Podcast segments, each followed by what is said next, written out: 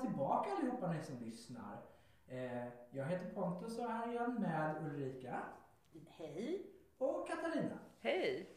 Och eh, ja men eh, vi fick jättebra respons på förra veckans avsnitt. Och eh, det är ju jättekul, eller hur? Det är jätteroligt och vi har många frågor och funderingar att prata vidare om. Ja, Men idag ska vi börja lite grann där vi var i mitten förra gången.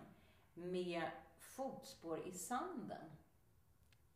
Så Katarina, du har med dig den. ja, Är det en dikt eller en bön? Alltså jag läste på lite om den här för det var, det var rätt spännande. Det verkar vara som att det är typ ett krig om vem det är som har skrivit den. Det är typ fyra stycken olika potentiella upphovsmän. Eh, antingen så är den skriven på 80-talet eller så är den skriven på 30-talet. Eller så är det en omskrivning av en äldre släktings dikt från 1890-talet. Eh, och sen så tror jag det var i, i form av, eh, det var någon begravning i Paris för någon flygolycka för ett par år sedan. Där eh, eh, på, eh, inte påven men biskopen i Paris hade tilldelat den här dikten till någon från Brasilien. Så att det råder väldigt delade meningar. Men vad spännande! Om någon vet någonting om dikten Fotspår i sanden så mejla oss. Men nu får vi höra. En natt hade en man en dröm. Han drömde att han gick längs en strand tillsammans med Gud. På himlen trädde plötsligt händelser från hans liv fram. Han märkte att vid varje period i hans liv fanns spår i sanden av två par fötter. Det ena spåret var hans, det andra var Guds. När han vid sista delen av hans liv framträdde såg han tillbaka på fotspår i sanden. Då såg han att många gånger under sin levnadsvandring fanns det bara ett par fotspår. Han märkte också att detta inträffade under hans mest ensamma och svåra perioder av sitt liv. Detta bekymrade honom verkligen och han frågade Gud om detta. Herre, du sa den gången jag bestämde mig för att följa dig att du aldrig skulle överge mig utan gå vid min sida hela vägen. Men jag har märkt att under de allra svåraste tiderna i mitt liv har det funnits bara ett par fotspår. Jag kan inte förstå att du lämnade mig när jag behövde dig mest. Herren svarade, mitt kära barn, jag älskar dig och skulle aldrig lämna dig under tider av prövning och lidande. När du såg bara ett par fotspår, då bar jag dig. Kan ni känna igen er i den här dikten? Ja, alltså det är ju... Jag, jag tänker att det här verkligen symboliserar livets upp och ner. Mm. Eh, Det är eh, ett sätt att bildligt förklara motgångar och höjdpunkter. Att när man klarar att stå för sig själv så har du stegen, två stycken. Men när det är skit så blir du buren av Gud. Och då är det bara ett par. Känner du igen dig Katarina? Ja, jag tänker att det är verkligen så här att ehm, en trygghet att veta att även när det liksom barkar dit hädan så är man liksom buren. Ehm, och det gör att man står ut även när det är som svårast. Och jag fick en association när jag hörde dig eh, läsa den nu. Och det var till en sång av Sofia Karlsson eh, som heter Du var där. Den får ni lyssna på, den är jättefin. Och Sofia Karlsson. Sofia Karlsson, Mm. Du var där. Men visst är det så att den säger någonting om livet, den här dikten? Och det tänker jag också anknyter lite till namnet på podden. Vi har ju fått frågor om varför den heter Rät och avig. För det är ju ingen stickpodd. Fast man kan lätt tro det. Ja, och Mm. livet kan ju vara lite som en stickning. Ja. Eller en väv. Så. Och ibland ser man bara de där lösa trådarna och, Ibland går en maska. ja, och tappade maskor. ja. Mm. Ibland tar garnet faktiskt slut också. Ja, man får byta färg helt Ja, man får byta färg. Men vi pratade om någonting förra gången också, som du sa Pontus, apropå bön. Mm. För det här, jag tänker att den här dikten också är som en slags bön. Men du sa nämligen att ibland är det som ett rop, ett rop på hjälp. Ja, Berätta. Nej, men jag, jag, jag tänker att om, om vi pratar om just bön så är det många gånger, man, man brukar säga tack, hjälp, förlåt. Eh, och det centrala tänker jag är hjälp. För att även om man lever ett perfekt liv så är inte allt 100% hela tiden. Även de som har en vacker fasad, bakom den där fasaden så kanske allt är piss. Men det är ingen som utifrån kan se det. Och de människorna kanske också behöver hjälp fast man kanske inte på ytan kan se det. Nej, och jag tänker att just det där med yta eh, är ju idag så vanligt. Alltså vi lägger ju ut fina bilder och roliga berättelser som säger någonting om vilka vi är. Och ofta visar vi inte det där som är smärta eller misslyckat eller så. Jag la ju inte ut igår till exempel på Instagram hur jag hade glömt vad vi hade för internetleverantör och hade sagt upp vårt abonnemang och helt plötsligt stod utan internet och kom på att ja, nej men det här var ju inte så smart. Det är ju inte sånt man lägger ut. Nej, Nej. man, man vill inte visa sina tillkortakommanden. Nej, man vill inte det. Men i bönen kan man ju göra det. Ja. Eh, det finns en jättebra bok som heter 103 böner för andakter tror jag den heter. Från Argument om det är någon som är intresserad av att köpa en bönebok.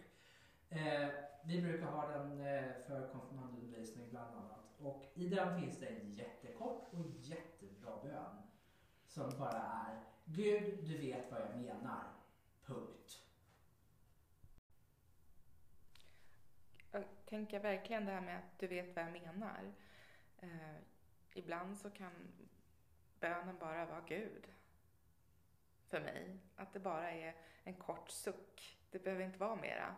För Gud vet vad jag står i här och nu. Och jag behöver inte berätta, förklara. Och även om det är tacksamhet så vet Gud vad jag är tacksam för. Och det kan vara en trygghet. Jag behöver inte pladdra. Utan jag är naken inför Gud. Och det är okej. Och så får jag vara. Med mina tillkortakommanden. Med allt som är fantastiskt med mig. Allting är liksom buret av Gud i bön. Luther pratar ju om precis det. Om bön som en suck. Ja, Mm. och det tycker jag är något skönt och behagligt. Ja.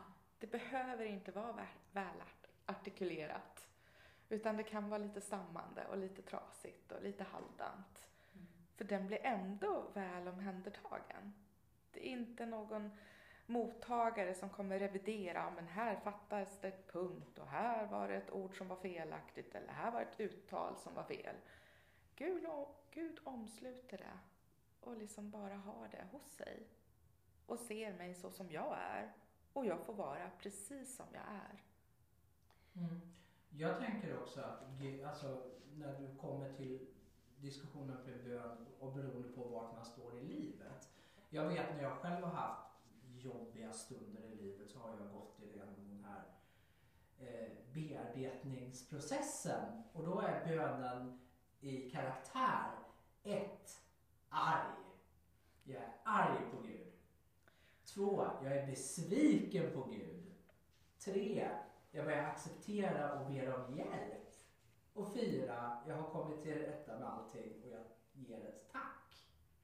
Mm. Och jag tänker att för många är det nog så att man går igenom de där stadierna och böner behöver inte alltid vara hjälp. Det behöver inte vara tack, utan det kan vara varför? Varför utsätter du mig för det här? Lite jobbsbok över det hela.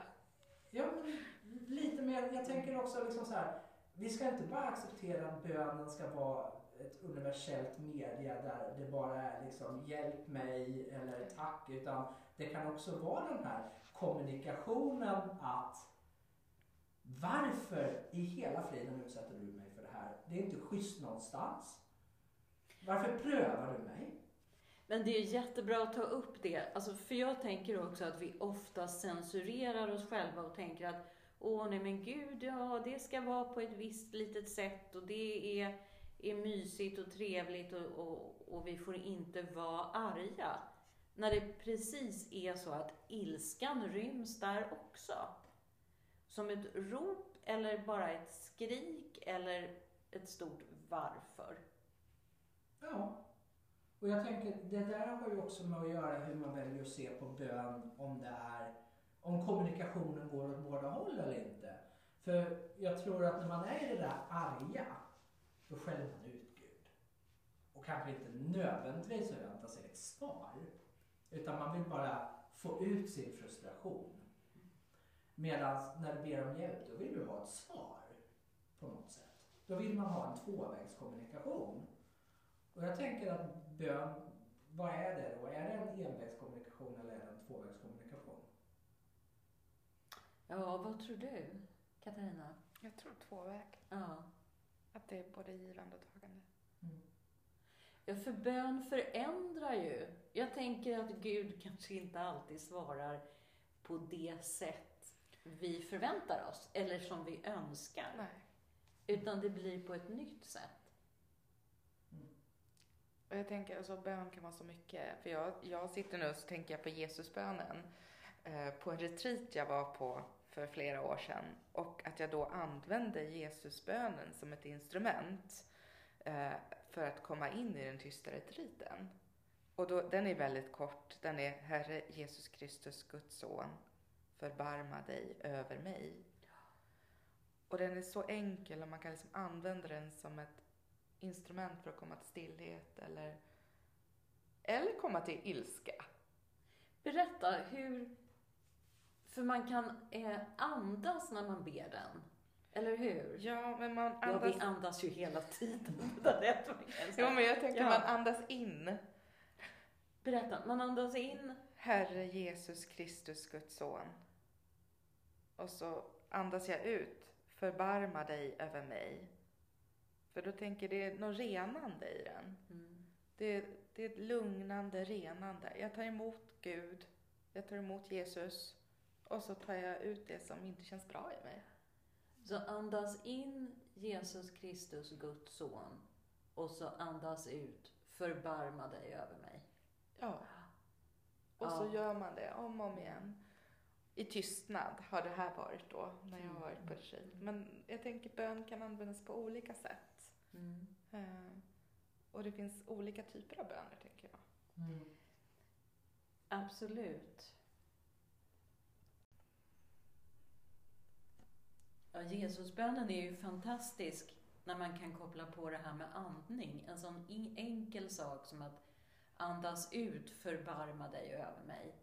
Det är ju en väldigt, man blir liksom grundad i det och tvingas stanna upp när man andas. För vi lever ju med ganska mycket stress på olika sätt. Det är ju oundvikligt, tänker jag. Stress måste man hantera på något sätt. Har du några tips, Katarina? Ja, alltså, apropå andning, den här veckan är mitt mål att vid varje stressfullt tillfälle stanna upp och ta fem djupa andetag och se på situationen. Men jag, det här med funktionellt flexibel, Ja, det undrar ju jag och Pontus mycket över. Ja, men jag tänker att det handlar om att man ser olika lösningar och att eh, varje dilemma kanske inte har samma lösning varje gång. Utan jag kanske får gå in med nya lösningar vartefter och under samma timma som det uppstår problem kanske jag får testa en grej och sen får jag testa en annan grej och så testar jag en tredje grej. Och det minskar mina egna stressnivåer också när jag är duktig att hitta nya lösningar. Ja, Det, lå- det låter lite som det jag brukar säga till ungdomarna när de inte riktigt vet vad de ska svara på en fråga. Då säger jag provtänk. Och provtänk är ett av mina favoritsaker att göra. Speciellt när man jobbar. Att det kan aldrig gå fel att provtänka. Eh, Man får bara testa. Och sen är det ingen värdering i det. Nu tänker jag provtänka så här. Att nästa vecka, vad säger ni om vi, om vi ska göra en djupdykning i Herrens bön? Ja, Absolut, den behöver djupdykas i. Den behöver djupdykas, den behöver lite andning också tror jag. Ja. Och provtänk. Provtänk. Då utlovar vi helt enkelt det till nästa vecka. Herrens bön. 17 minuter med Herrens bön. Ja, Eller 15, eller? N- Något, något sånt där, något hanterbart tänker jag. Lagom. Och det är så här, om ni vill så kan ni även gå in på, om ni har Instagram så kan ni följa oss där på Svenska kyrkan Bro. Där kan ni också skriva till oss ifall ni också har funderingar kring Herrens bön. Så vi kanske får lite mer stoff att ta upp och kanske kan svara på era frågor. Eh, så, vi vill ha frågor av er. Eller mejla oss. Eller mejla oss. Och då finns våra adresser på Bro församlings hemsida. Precis. Men eh, vi ses om en vecka. Det gör vi. Hej då! Hej då!